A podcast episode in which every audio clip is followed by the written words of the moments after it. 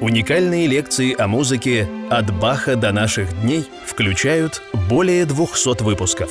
Автор – легенда Московской консерватории, композитор Иван Соколов. Каждую неделю новая лекция о классической музыке. Подписывайтесь на наш канал и приглашайте друзей. Дорогие друзья, мы начинаем очередную лекцию нашего цикла «От Баха до наших дней». С вами композитор и пианист Иван Соколов. Мы занимаемся Прокофьевым. И сегодня я бы хотел начать большую, очень важную тему сонаты для фортепиано Сергея Прокофьева. У него их девять. Десятую сонату он начал писать за семь дней до смерти. 27 февраля сделал набросок этой сонаты. И этим же самым он как бы вот обозначил число 10, число сонат, которые написал Скрябин. Понятно, что молодой Прокофьев очень много впитывал из э, вот, музыки Скрябина. И в 15 году, когда Скрябин умер, я уже говорил, да, такое, мне пришло в голову как-то сравнение. Хрустальный совершенный сосуд радужных красок – какой-то очень красивый сосуд музыки Скрябина, который он создавал. Все его сочинения были как бы одним сочинением, грандиозно красивым. Он вдруг неожиданно как бы рухнул. Да, вот эта внезапная смерть Скрябина. И все музыканты, в общем-то, хватали все последние сочинения, от которых мгновенно издавались. И вдруг в 41, в 42 года, 43, если быть точным, он умирает – Прокофьев, я говорил, что в мимолетностях он как бы вот показывает, собирает по кусочкам этот сосуд, они теряют свою радужность, но вот эти радужные краски, полные изменчивой радужной игры. И все равно он пишет много сонат. Кто еще писал много сонат вот в годы становления Прокофьева? Николай Карлович Митнер. У него они не носят номеров, они у него называются трагическая, грозовая, соната воспоминания и, и по-другому называются. Но в любом случае слово «соната» в то время, вот, о котором идет речь, в начале XX века, было очень важным, может быть, даже самым важным. Почему я так говорю? Ну, посмотрите, у Мусорского нет ни одной фортепианной сонаты. Э, у Чайковского, правда, одна хорошая, гениальная, большая, и до диез минорная тоже хорошая, да, не будем так уж. Но все равно как бы она немножко, так сказать, еще юношеская. И есть еще фа минорная у Чайковского, тоже юношеская соната, которую замечательно играл Плетнев в свое время. Когда я учился, как раз была открыта эта соната, вот найдена. И Плетнев исполнил премьеру этой сонаты. У Рахманинова две всего, тоже как-то немножко маловато, могло бы быть и больше, да? Почему? Не потому, что Рахманинов такой не гениальный, а потому что что-то было важнее. И вот Скрябин пишет 10, Метнер, который еще лет на 8 младше Скрябина, у него около 20 фортепианных сонат, но они как раз пишутся в это время. И Прокофьев, который с самого начала – хочет быть гениальным композитором. Он уверен, что он им будет. У него невероятно железная хватка, он идет огромными шагами. И моментально в консерваторию он поступает раньше, чем все. Он чуть ли не самый младший студент по возрасту. И невероятно много работает в восьмом, девятом, десятом, одиннадцатом годах, когда ему, соответственно, 17, 16, 18, 19 лет, он пишет огромное количество сочинений – он начинает, он бросает их. Не все ему удаются. Например, история с ми минорной симфонией. Вот Мисковский написал первую симфонию, а вот Прокофьев хочет за ним угнаться, хотя он на 10 лет младше. Вот, вот как что-то ему чего-то не хватает еще, вот как-то неудачная симфония. Вот бывают и у него неудачи. Но э, он берет анданты из этой ми минорной симфонии для э, четвертой сонаты и это анданте делается грандиозно, прекрасной музыкой. И Так со всеми сочинениями Прокофьева. У него до первой сонаты, с которой мы начнем сегодняшнюю лекцию, опус 1, еще около десятка неоконченных э, детских, каких-то юношеских, потом переработанных или оставленных, погребенных под пылью времен, как он иронически говорил, каких-то фортепианных сонат. И вот в какой-то момент э, перед каждым композитором вот такого рода, как Прокофьев, встает э, вопрос, а что же назвать своим опусом первым? Опус один, да? Когда человек Э, с детства сочиняет, он становится более зрелым с каждым сочинением. И он думает, ну где же начало вот меня как композитора? Где же я нашел сам себя? Где я открыл? И некоторые ошибаются. Вот в данном случае Прокофьев тоже ошибся, но он как бы специально ошибся. Его первая соната э, для Прокофьевского, этого мощного, такого яркого, диссонантного, резкого, врывающегося э, такого стиля в музыку, э, немножко дерзко, она скромная, ученическая, и это не потому, что он по-другому не умел. Он так специально считал. Он решил, что первый опус должен быть скромным, ученическим и прилизанным, и приглаженным. Вот. И даже Мисковский, Николай Яковлевич, с которым они очень дружили, он был на 10 лет его старше, он сказал, что-то ты здесь э, вы, они были на «вы», Сергей, Сергей Сергеевич и Николай Яковлевич до самого последнего периода их дружбы. Что-то вы здесь немножко, так сказать, где, где же ваша смелость? Зато эту первую сонату одночасную очень полюбила его Э, учительница по фортепиано Есипова, которая считала, что другие его сочинения слишком ну, авангардные. Вот, например, э, «Наваждение» уже было к тому времени написано, замечательная пьеса, опус 4, «Этюды», «Четыре этюда», опус 2 и другие. Пьеса «Токката», например, тоже. Или в это время, или чуть позже была написана. Яркая, неожиданная. Вот эта соната э, понравилась Есиповой. Она даже поставила сама аппликатуру, пальцы в этой сонате. Короткая, э, самая короткая из всех э, девяти сонат Прокофьева, одночасная. И, в общем-то, одночасных у него тоже только, только третья. Вот, вот первая и третья. Все остальные как минимум трех частный, если не четырехчастный. И вот эта одночастность, по минутам не скажу, может быть, третья тоже чуть-чуть короче будет, но третья э, – это блестки гения Прокофьева. А здесь, вы знаете, чуть-чуть влияние Метнера почему-то. Оно будет у Прокофьева еще. Тоже разница около 10 лет между Прокофьевым и Метнером. И вот э, все равно, хоть и Э, стиль не такой уж супер дерзкий, как будет в «Токкате» и в «Наваждении», и в третьей сонате. Но все равно мы узнаем какого-то такого молодого львенка.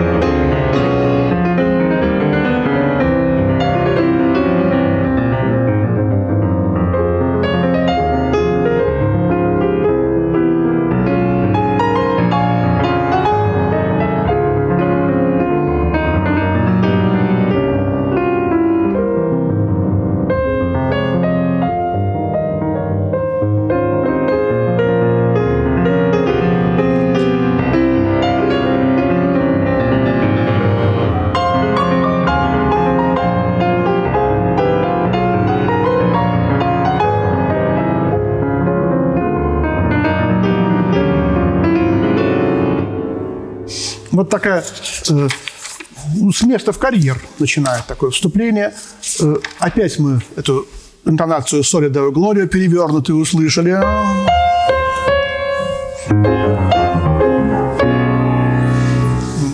Соната опус 1, номер 1 фа минор, написана в 1909 году. Впервые соната была напечатана в 2011 году издательством Петра Юргенсона, Петра Ивановича Юргенсона. Ну, в то время уже был э, Борис Петрович. Переиздана Музгизом в 1932 году. Первое исполнение сонаты состоялось 21 февраля 1910 года в Москве, а учился Прокофьев в Петербурге, в Малом зале консерватории. Исполнитель-автор. Соната посвящена Моралеву. Э, Моралев – это был его друг, значительно старше, лет на 30, наверное, по Самцовке, по имению, которым прошло детство Прокофьева. Они играли в шахматы. Моралев очень любил Сережу. Моралев любил музыку, играл э, ну, на уровне детского Прокофьева, тоже на фортепиано. И э, есть такой марш, фа минор, кажется, тоже, Прокофьева, который посвящен Моралеву. Сейчас просто наиграю.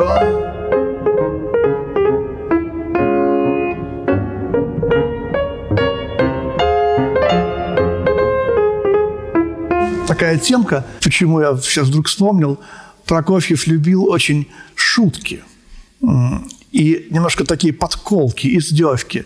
Он не любил, когда на его концерты опаздывают. Он считал это неуважением к самому себе. И даже когда его собственный, так сказать, близкий друг Василий э, Михайлович, кажется, Моралев, э, опоздал на один из его концертов, Прокофьев, значит, играл какую-то пьесу, в то время было совершенно, так сказать, не, не неприлично. Вот когда пианист играет, идти по проходу вперед, ища место. Сейчас бы уже даже как-то немножко мы не рискнули бы. А Прокофьев, увидев Моралева, прервал какую-то свою пьесу, которую в данный момент играл, и начинал, и начинал играть мат. Алёш, значит, маршировал, вынужден был маршировать. Вот, он таким, такой доброй шуточкой немножко из, издевался над своим дружочком. Это тоже было нормально. Пианист играет, и вдруг он, значит, показывает что-то такое другое. Такие музыканты, как Прокофьев, воспитывали публику. Я вот читал, например, как Элеонора Дузе э, выступала в Париже, великая итальянская актриса. И тоже, когда э, пьеса началась, зал был полупустой, э, публика заходила, обменивалась какими-то фразами, садилась, шляпы мужчины ставили под стул. Занавес открылся, она вышла, сказала первые две фразы, занавес закрылся. Вышел человек, сказал, Дузе будет выступать, когда зал будет наполнен и когда водворится полная тишина. Публика начала усмехаться, некоторые ушли из зала. Прошло несколько минут, и, в общем, она начала пьесу. На, на следующем спектакле через день зал был набит в начале спектакля. Когда занавес открылся, публика сидела тихо. Воспитание. Прокофьев был такой же, в общем, резкий, может быть, даже не, не, не такой спокойный, как Дузе, но вот маленький пример. Он играл эту сонату в Малом зале консерватории в Москве. Наверное, в этот приезд в Москву с ним произошла такая очень важная история для его становления, которое он пишет. Он оказался в одном поезде с Сергеем Ивановичем Танеевым. Познакомились они с Танеевым очень давно, когда Прокофьев принес ему целую кипу своих сочинений. Прокофьев было вообще лет 10. Вот. И еще Танеев спросил, почему это тут написано на обложке сочинения Сереженьки Прокофьева – ну, по крайней мере, Сережа, если уж не Сергея. Что Сереженька? Вот. У Латанеева лежал шоколад, конечно же, Латанеев угостил вот, Прокофьева маленького. Такое было знакомство. Потом, когда они встречались с Танеевым в другой раз, Танеев спросил, а что это у вас так много диссонансов, Сережа? А Сергей Прокофьев очень любил шпильки вставлять в разговоре, даже так, таким великим композитором, как Танеев, это было году в 12 Вы знаете, Сергей Иванович, это вы меня научили э, такие диссонансы. Как это я? А Танеев считался таким э, ну, консерватором немножко, у него мало было диссонансов. А помните, как я самый-самый первый раз пришел к вам э, играл свою музыку еще совсем детскую, вы мне сказали – Сережа, что это у вас? Вот тоника доминанта, тоника доминанта. Так мало интересных гармоний. Вы что-нибудь поинтереснее бы придумали. Вот я и начал придумывать. Вот придумывал до диссонансов. Ах, это я, значит, на этот путь вас наставил. Так поразился Сергей Иванович Танеев. И вот э, когда Прокофьев оказался в поезде с Танеевым, во-первых, говорит, произошел конфуз. Я ехал во втором классе, а он в третьем. А третий класс – это был наш плацкарт. А второй класс – это был наш куп, наше купе. То есть они всегда исключительно принципиально ездил, ну, скажем так, в плацкарте, да. Я, говорит, пошел к нему, э, и мы тогда из Москвы в Питер было дольше, естественно, ездить, чем сейчас. Я сидел у него часов пять, и за эти пять часов он читал мне беспрерывно лекции по анализу, по полифонии, по гармонии, по Э, другим предметам, и я получил гораздо больше, чем по каждому из этих предметов от моих питерских педагогов он получал. Вот такая была лекция Танеева вот за, за эти пять часов. Может быть, это был десятый год. Прокофьеву было 18 лет, может быть, какой-нибудь другой год. И вот мы чувствуем здесь такую какую-то, с одной стороны, романтическую жилку в побочной партии чуть-чуть Шехерезада римского Корсакова.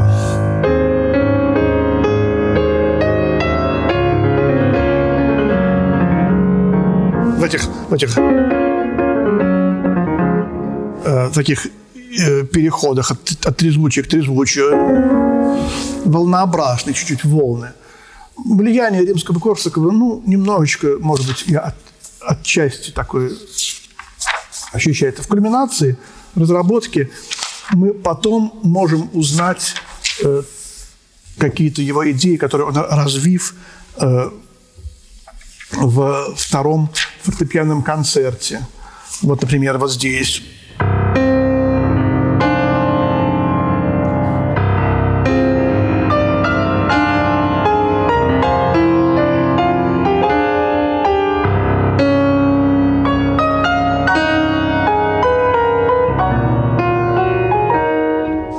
Тема проходит главная партия. А в среднем регистре до, ре, ми, ре, та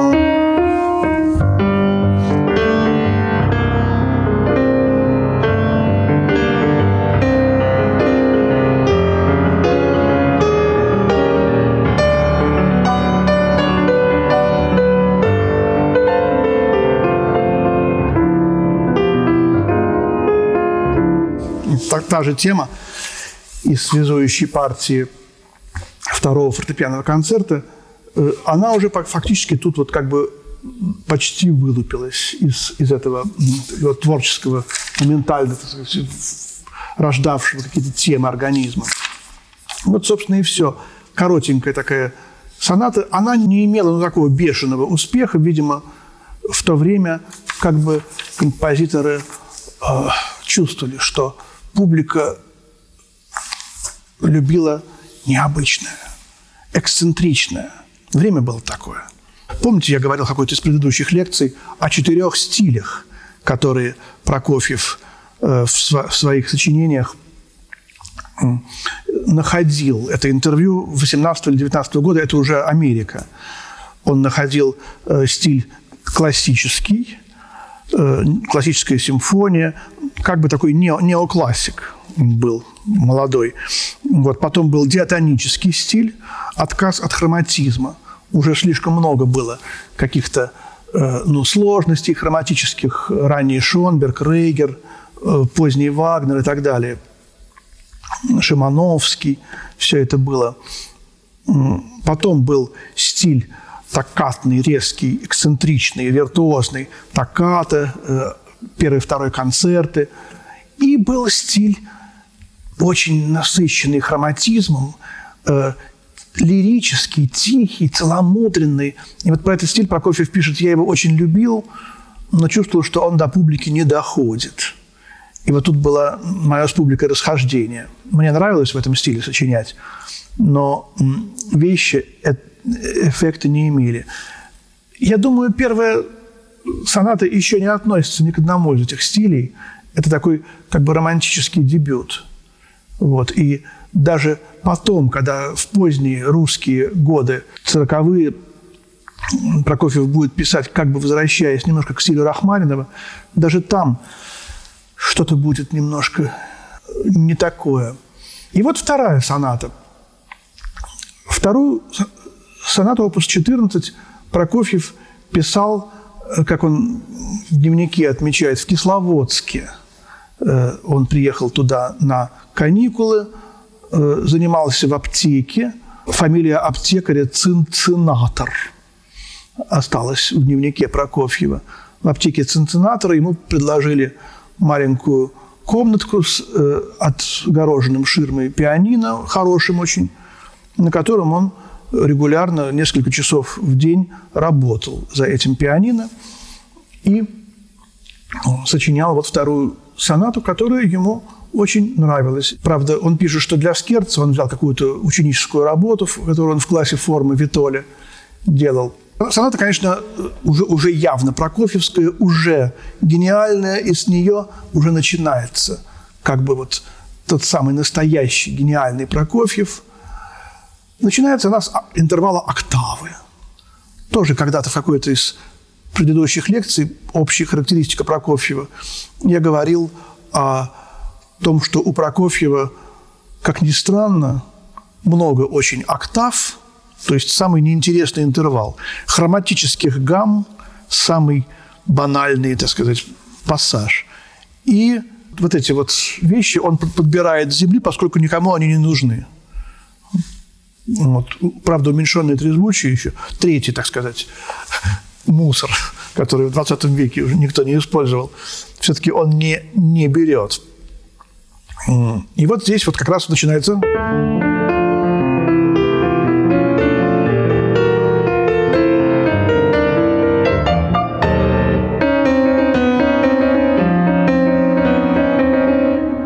из Ира.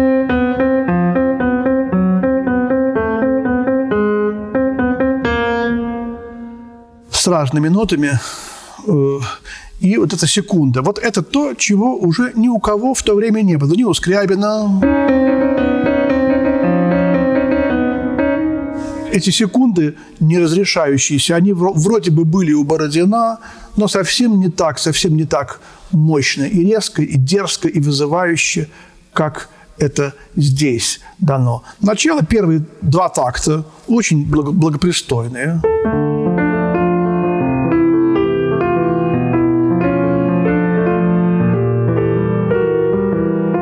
Немножко как бы раскручивается эта пружина. Связующая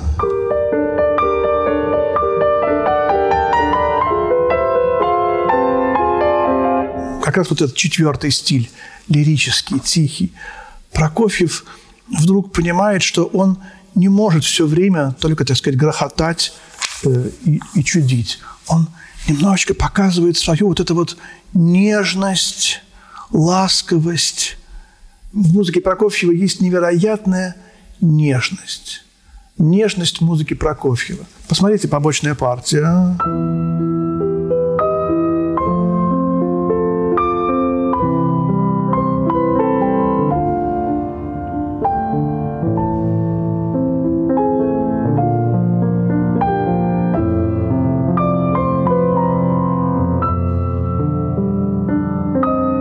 И вот как раз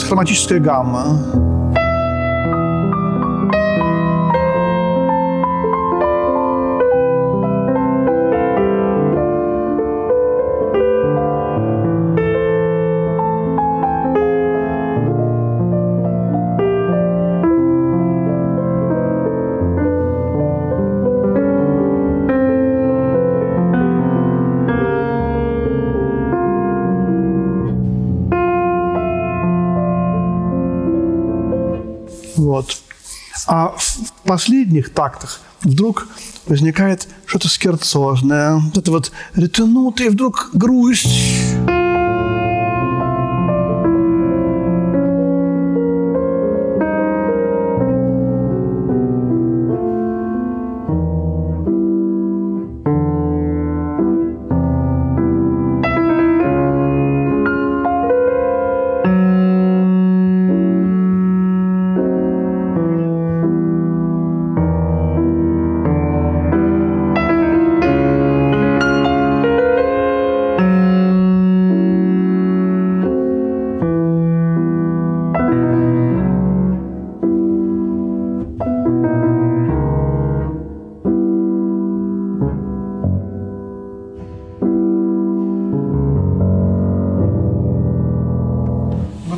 Такие некрасивые тонические трезвучия. Ми, си, соль, ми. Об этом аккорде немножко и вообще обо всем подобном у Прокофьева. Этот хрустальный сосуд из э, музыки Скрябина, который разбился. Этот сосуд был основан на обертоновом звукоряде.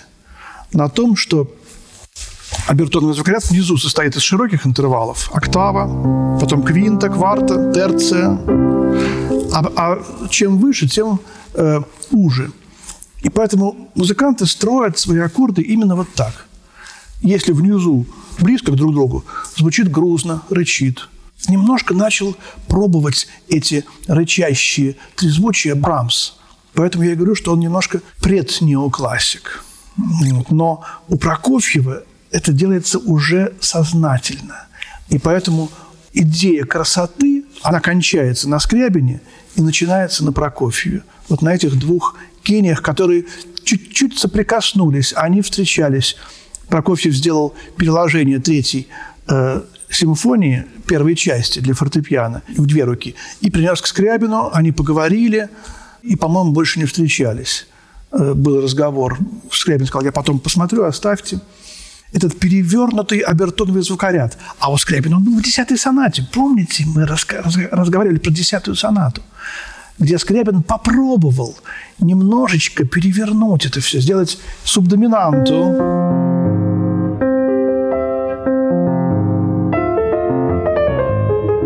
То есть Скрябин начинал, пробовал, не отказываясь от классического наследия, сделать то, что Прокофьев решительно отбросил э, все эти обертоновые классические правильности гармонические – тоже не сразу он решительно их отбросил. Видите, первая соната была. И вот в конце экспозиции вдруг какой-то скерцозный момент возник, и такая как затравочка. И начинается разработка. Разработка начинается опять так же, как начиналась побочная партия в экспозиции. Вот она, экспозиция лирическая – чуть-чуть по-другому, но без сильных изменений. Она звучит в начале разработки.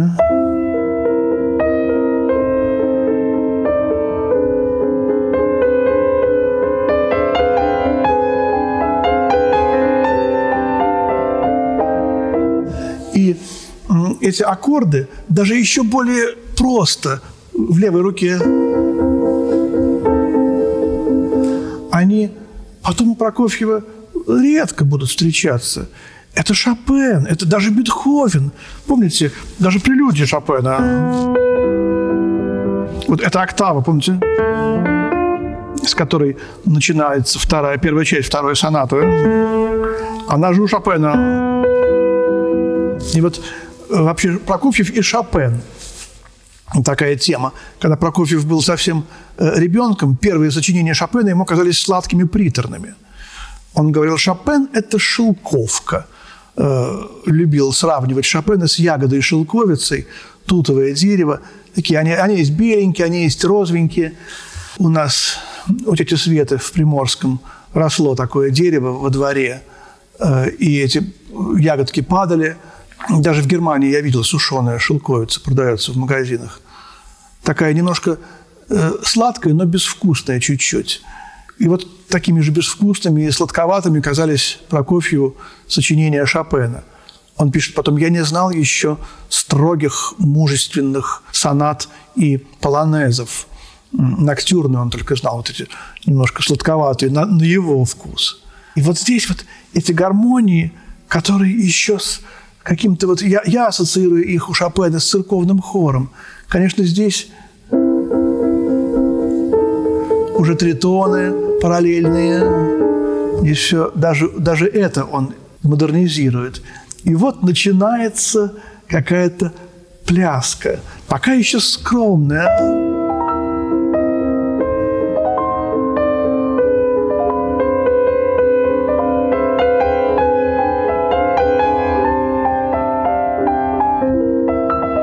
Скерцанда.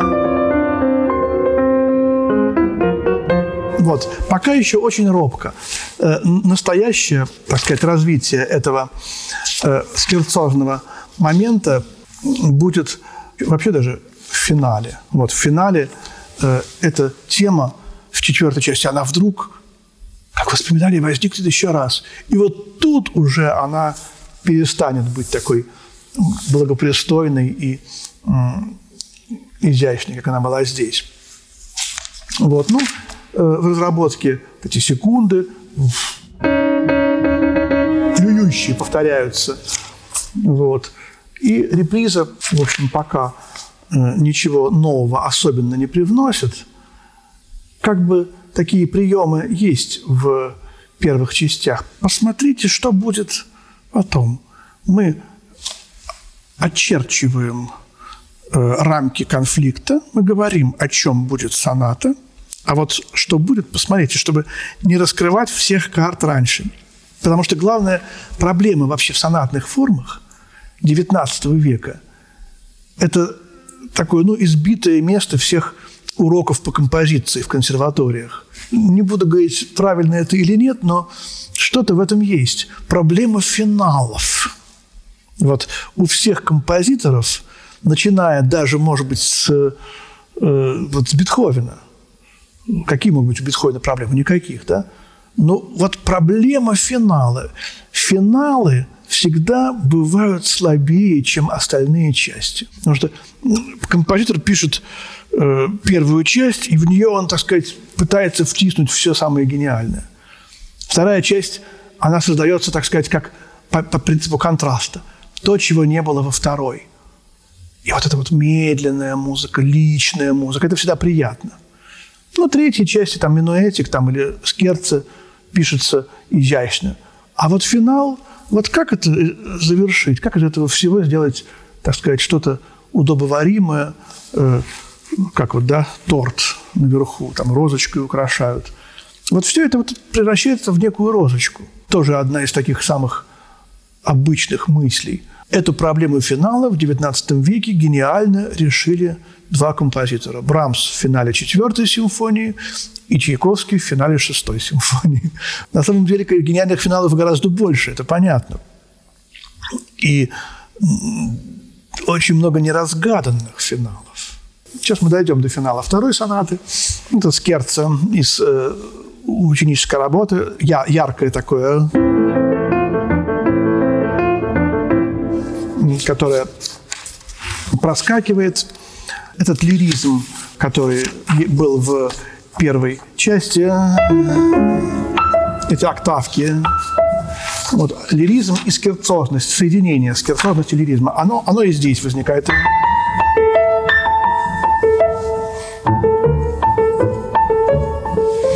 Пока еще, так сказать, тоже затравочка. Э, и реприза. Но гениальнейшая совершенно третья часть. Во-первых, тональность. Тут была ре минор, а тут соль диез минор. Тритон. Ну, любил тритоны. Помните эти тритоны из разработки? Тритон да, но главное, что быдло из картинок с выставки вспоминается. Это малая терция, которая э, с трудом, как бы они вынимают ноги, эти валы э, из этого грязного какого-то поля, э, чернозем, они пашут землю. И вот этот образ здесь тоже невероятно тон, тонко найден Прокофьев, Прокофьев-Мусорский. А из художников Билибин, Васнецов. Вот это вот мир русской сказки, мир русской сказочной фантастики, которым было наполнено оперность римского Корсакова, и музыка, и живопись. Вся жизнь детства Прокофьева конца XIX века, первого десятилетия XX века, тяжелый аккомпанемент.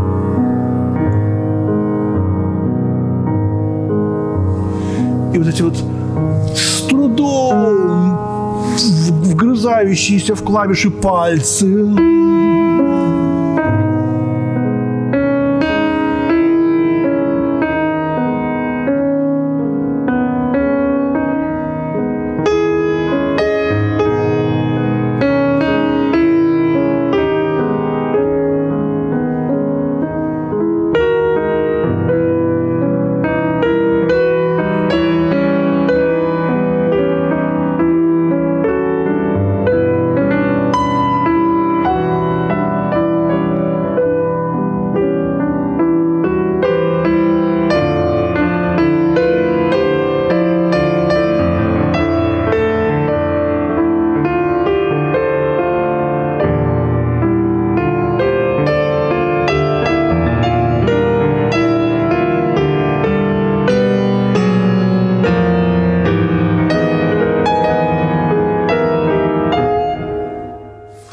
Потом будут такие подголоски из параллельных тритонов. Очень э, новое средство.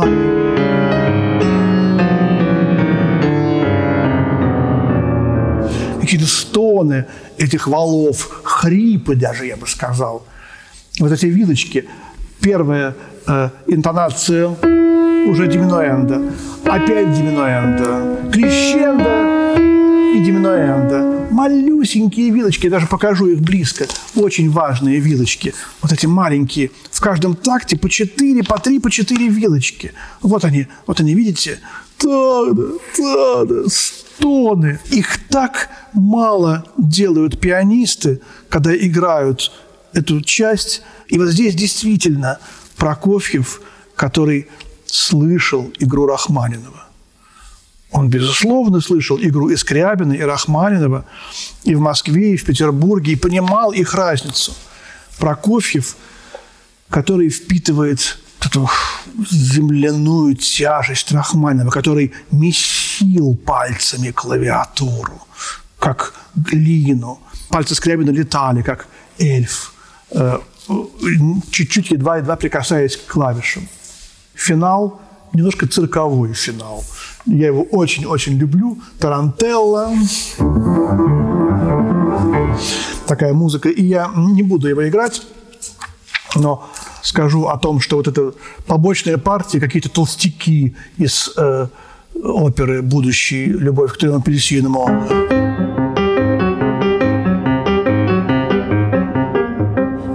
Замечательная такая музыка.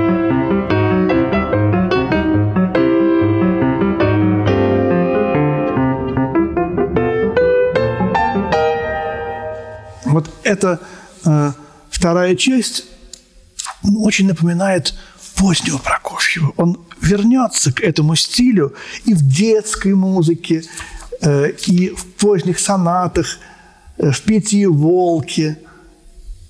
Гениальная в целом соната. Я считаю, что третья часть, медленная, как бы немножко выбивается, она как бы немножко непонятно, откуда взялась здесь.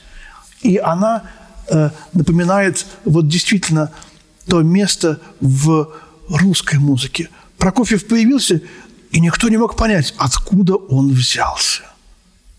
Вот так же и третья часть. Спасибо, дорогие друзья. Всего доброго. До свидания.